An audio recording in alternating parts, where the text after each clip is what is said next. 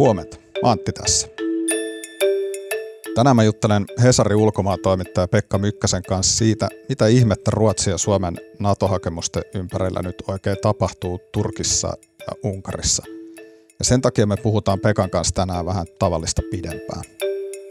Ensin kuitenkin sellaista asiaa, että hs.fi seuraa tänään ulkoministeri Pekka Haaviston vierailua Virossa ja Latviassa – siellä Haavistolla on tapaamisten aiheena luonnollisesti erityisesti Venäjän hyökkäyssota Ukrainassa sekä Suomen NATO-prosessi. Tänään alkuillasta hs.fiissä ilmestyy myös Ukraina-studio, jossa tämän podin tämän päivän vieras Pekka Mykkänen puhuu faktan tarkistuksen asiantuntija John Helinin kanssa muun muassa Ukrainan rintamatilanteesta, siitä videosta, jossa näkyy suomalaistaistelija haavoittuminen Ukrainassa Saksan sisäisestä sekamelskasta Leopard panssarivaunujen kanssa. Ja lisäksi lähetyksessä ollaan yhteydessä HSN toimittajiin Berliinissä ja Ukrainassa. Tänään on keskiviikko 25. tammikuuta ja tämä on HS Vision podcast.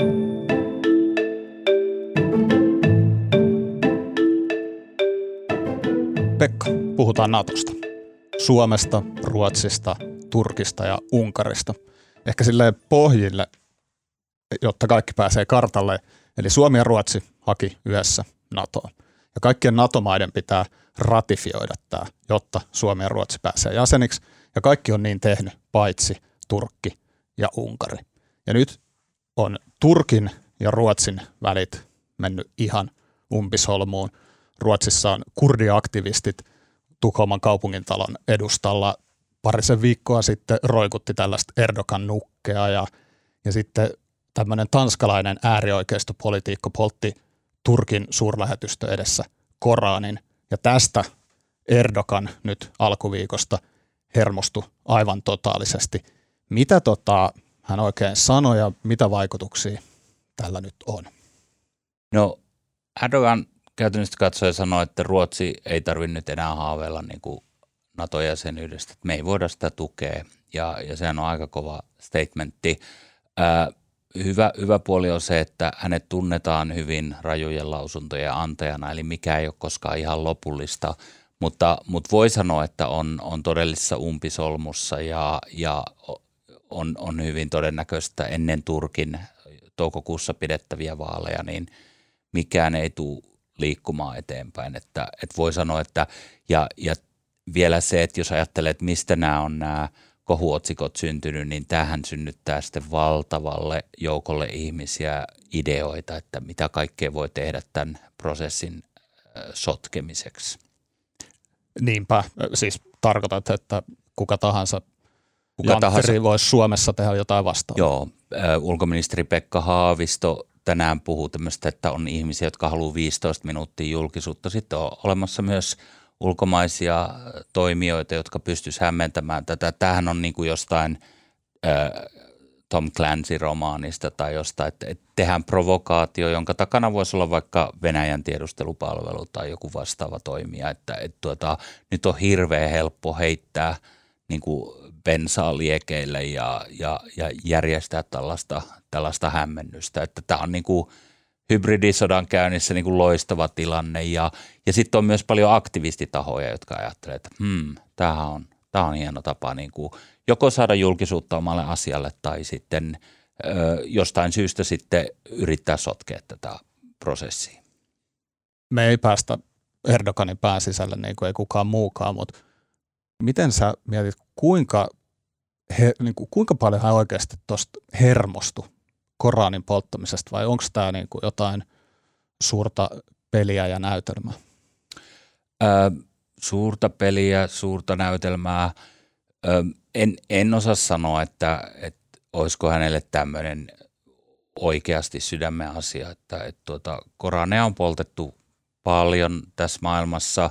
Totta kai se, että se kytketään suoraan tähän Turkkiin, mutta tämähän on täydellinen tekosyy sitten niin kuin – sille äänestäjäkunnalle, joka, jolle uskon asiat on tärkeitä. Että, et, tuota, Erdogan on opportunisti samalla tavalla kuin vaikkapa Unkarin pääministeri Orban tai sitten Venäjän presidentti Vladimir Putin, että, että kaikki tekosyyt, jotka edistää omaa asiaa, niin otetaan kyllä ehdottomasti käyttöön ja maksimaalisessa mielessä, että, että tuota, vaikea sanoa, hän on altistunut niin monenlaisille provokaatioille elämänsä aikana, että mä luulen, että tämmöinen kirjan polttaminen on kyllä aika niin kuin pienimmästä päästä.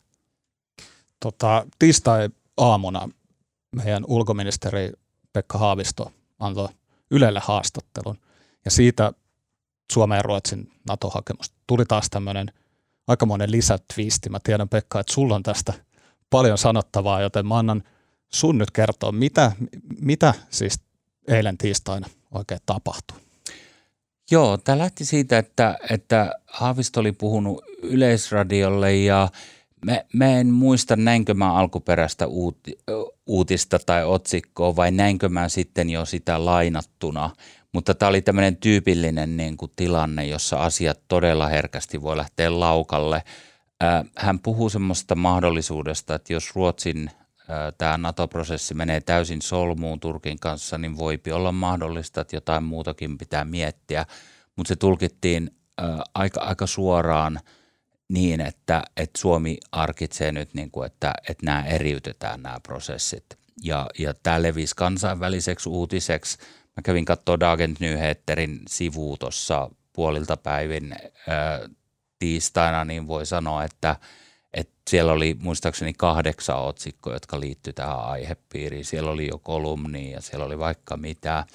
Ja, ja tämähän on silleen sen, niin kuin, tämä on, tämä on todella jännä aihepiiri – se, miten se alkoi jalostua mun omassa päässä ää, siinä ennen kuin alkoi tulla mitään selityksiä ja selvyyttä tähän oli se, että ahaa, että, että tota, Haavisto on hyvin ää, huolellinen poliitikko, hän, hän tuntee diplomatian niin kuin vivahteet ja näin.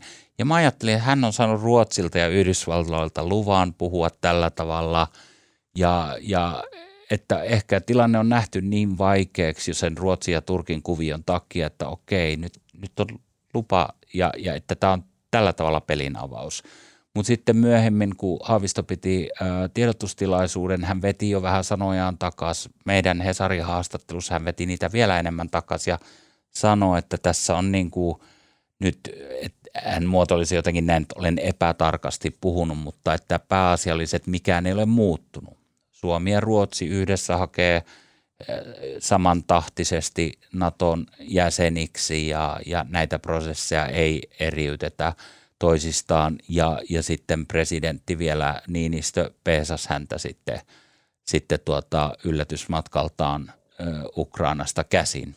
Että et tuota sanoi, että muistaakseni Niinistö sanoi jotenkin näin, että et tuota, pidetään katse pallossa, ettei jouduta itse pelivälineeksi – ja, ja tarkoittaa sitä, että ei, ei niin kuin anneta tämmöisten liian pitkälle vietyjen tulkintoja ja sitten alkaa niin kuin sotkea esimerkiksi Suomen ja Ruotsin välisiä suhteita. Mutta täytyy sanoa, että aika semmoinen hullunmylly muutaman tunnin ajan oli niin kuin omassakin päässä, koska, koska onhan tämä luonteva ajatus, että tuota, meillä on toi pitkä maaraja Venäjän kanssa, Ruotsilla ei ole. Ja, ja, ja tämä on, tämä on ihan, ihan järkeenkäypä ajatus, että jossain vaiheessa voidaan joutua ajattelemaan ja on jouduttu jo ajattelemaan tällä tavalla. Niinpä, tuosta to, mä olisin halunnut kysyä lisää, että mitkä ne hyödyt on siitä ajatuksesta, että Suomi lähtisi nyt sooloille. Onko se semmoinen ajatusmalli, jota tuolla jossain kulissien takana kannattaa edistää ja pelailla, vaikka julkisesti puhuttaisiin muuta? Joo, siis hyötyä on siinä, että Suomi pääsisi Naton turvalausekkeiden ja yhteispuolustuslausekkeiden piiriin, artikla 5 piiriin.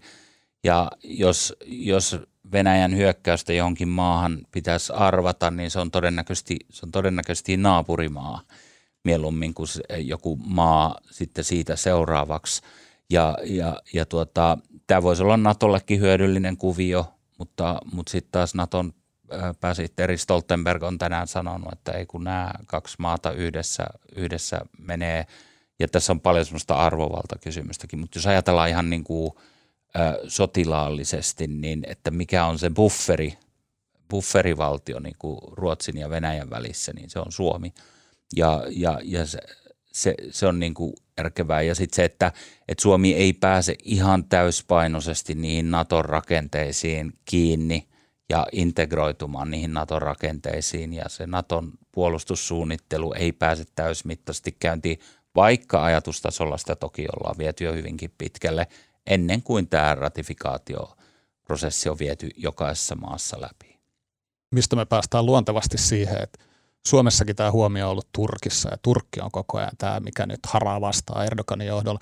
Mutta sitten on toinen maa, Unkari, joka on jotenkin jäänyt. Mäkin taisin eilisessä podilähetyksessä jotenkin muotoilla asian, että se ratifiointi on sieltä Unkarilta tulossa. Mutta siis tilanne ei todellakaan ole näin. Siellä ollaan tota, Orbanin johdolla syöty sanoja oikein järjestelmällisesti. Sä kirjoitit tästä jutun. Mik, mitä siis, mitä Unkarissa tällä hetkellä tämän NATO-ratifioinnin kohdalla tapahtuu?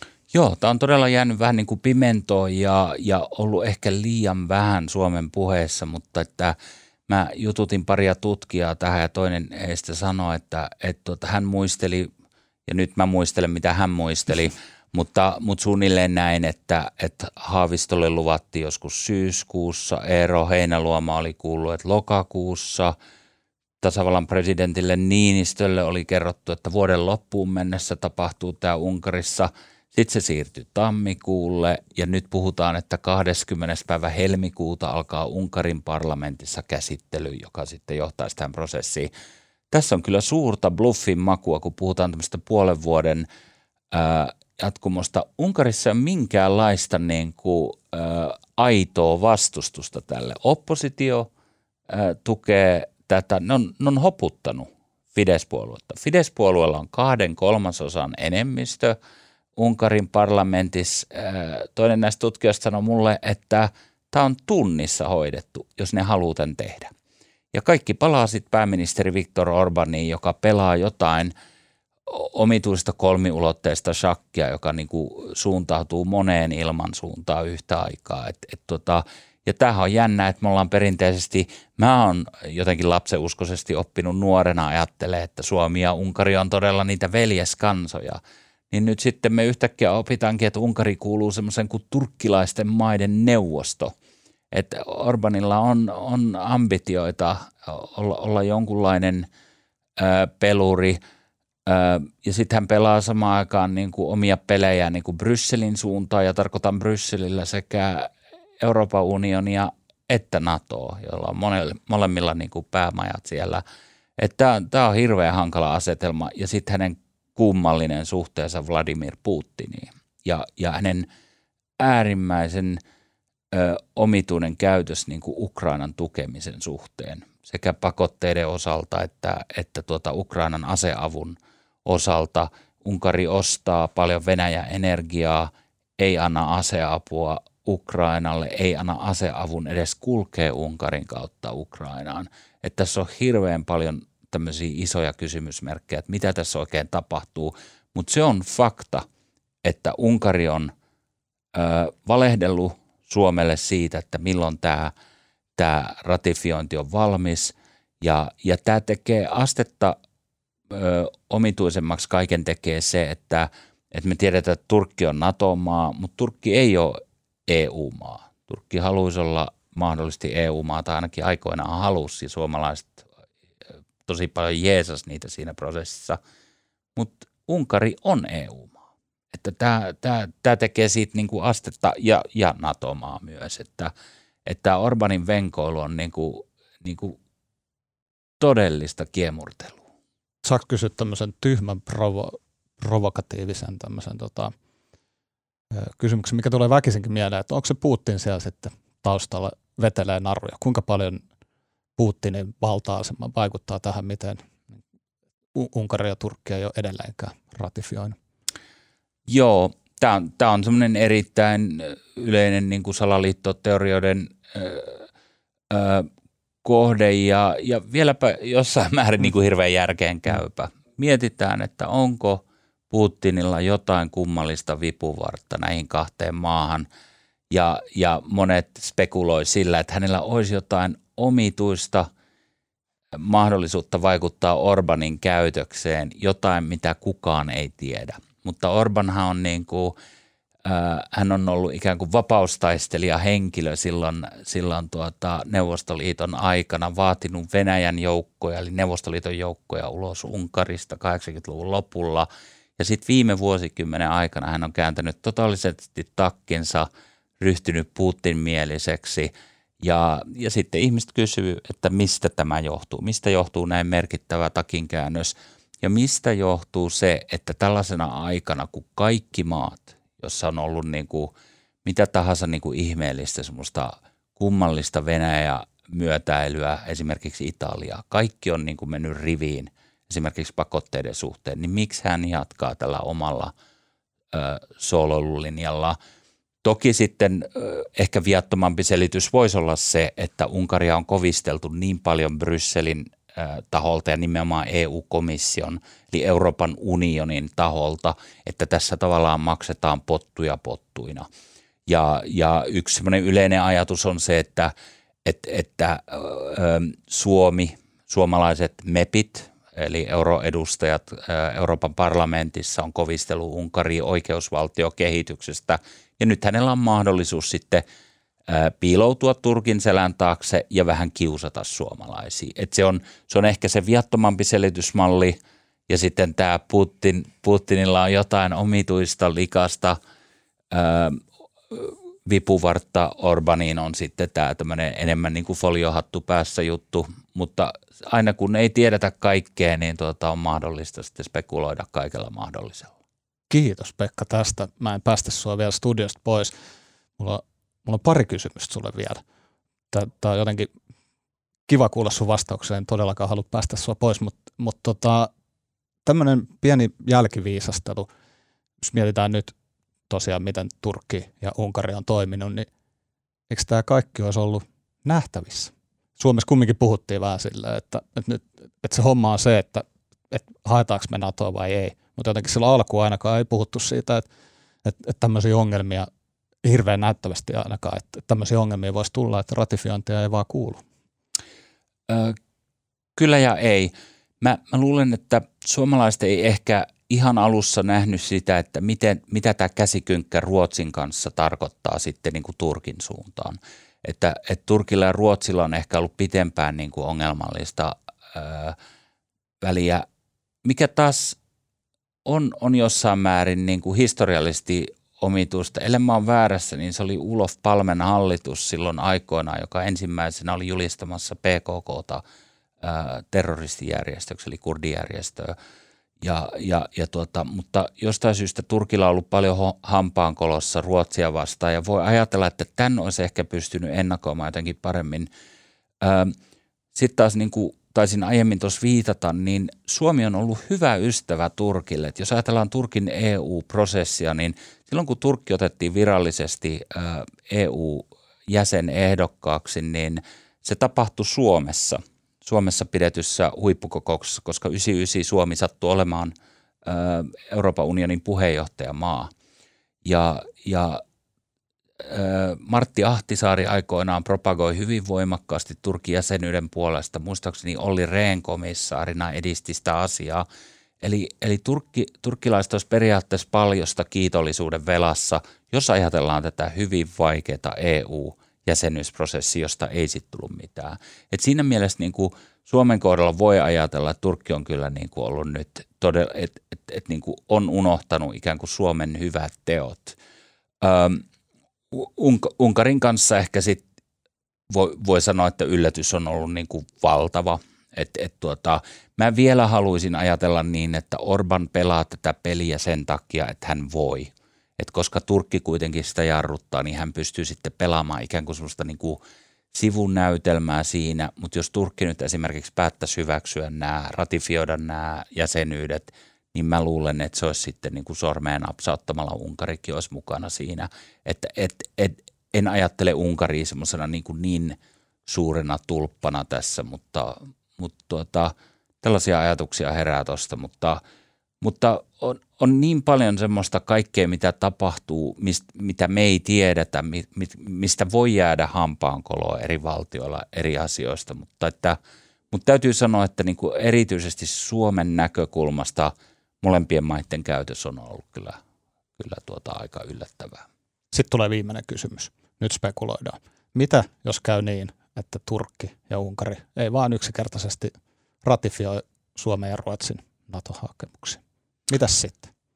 No Tämä voisi aloittaa J.K. Paasikivestä, että maantieteelle emme maada mitään, eli tota Suomi edelleen sijaitsee Venäjän naapurina siinäkin tilanteessa ja, ja se tarkoittaa sitä, että tämä meidän oma kansallinen uskottava puolustus, niin sille, sille löytyy tilausta jatkossakin.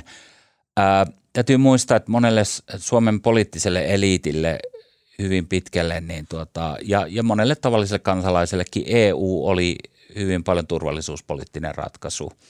Ja Lissabonin sopimus, joka on ollut nyt voimassa tuota, toistakymmentä vuotta, niin siinä on tämä kuuluisa artikla 42.7, jossa luvataan kaikilla ö, käytettävissä olevilla keinoilla tukea hyökkäyksen kohteeksi joutuvaa EU-maata.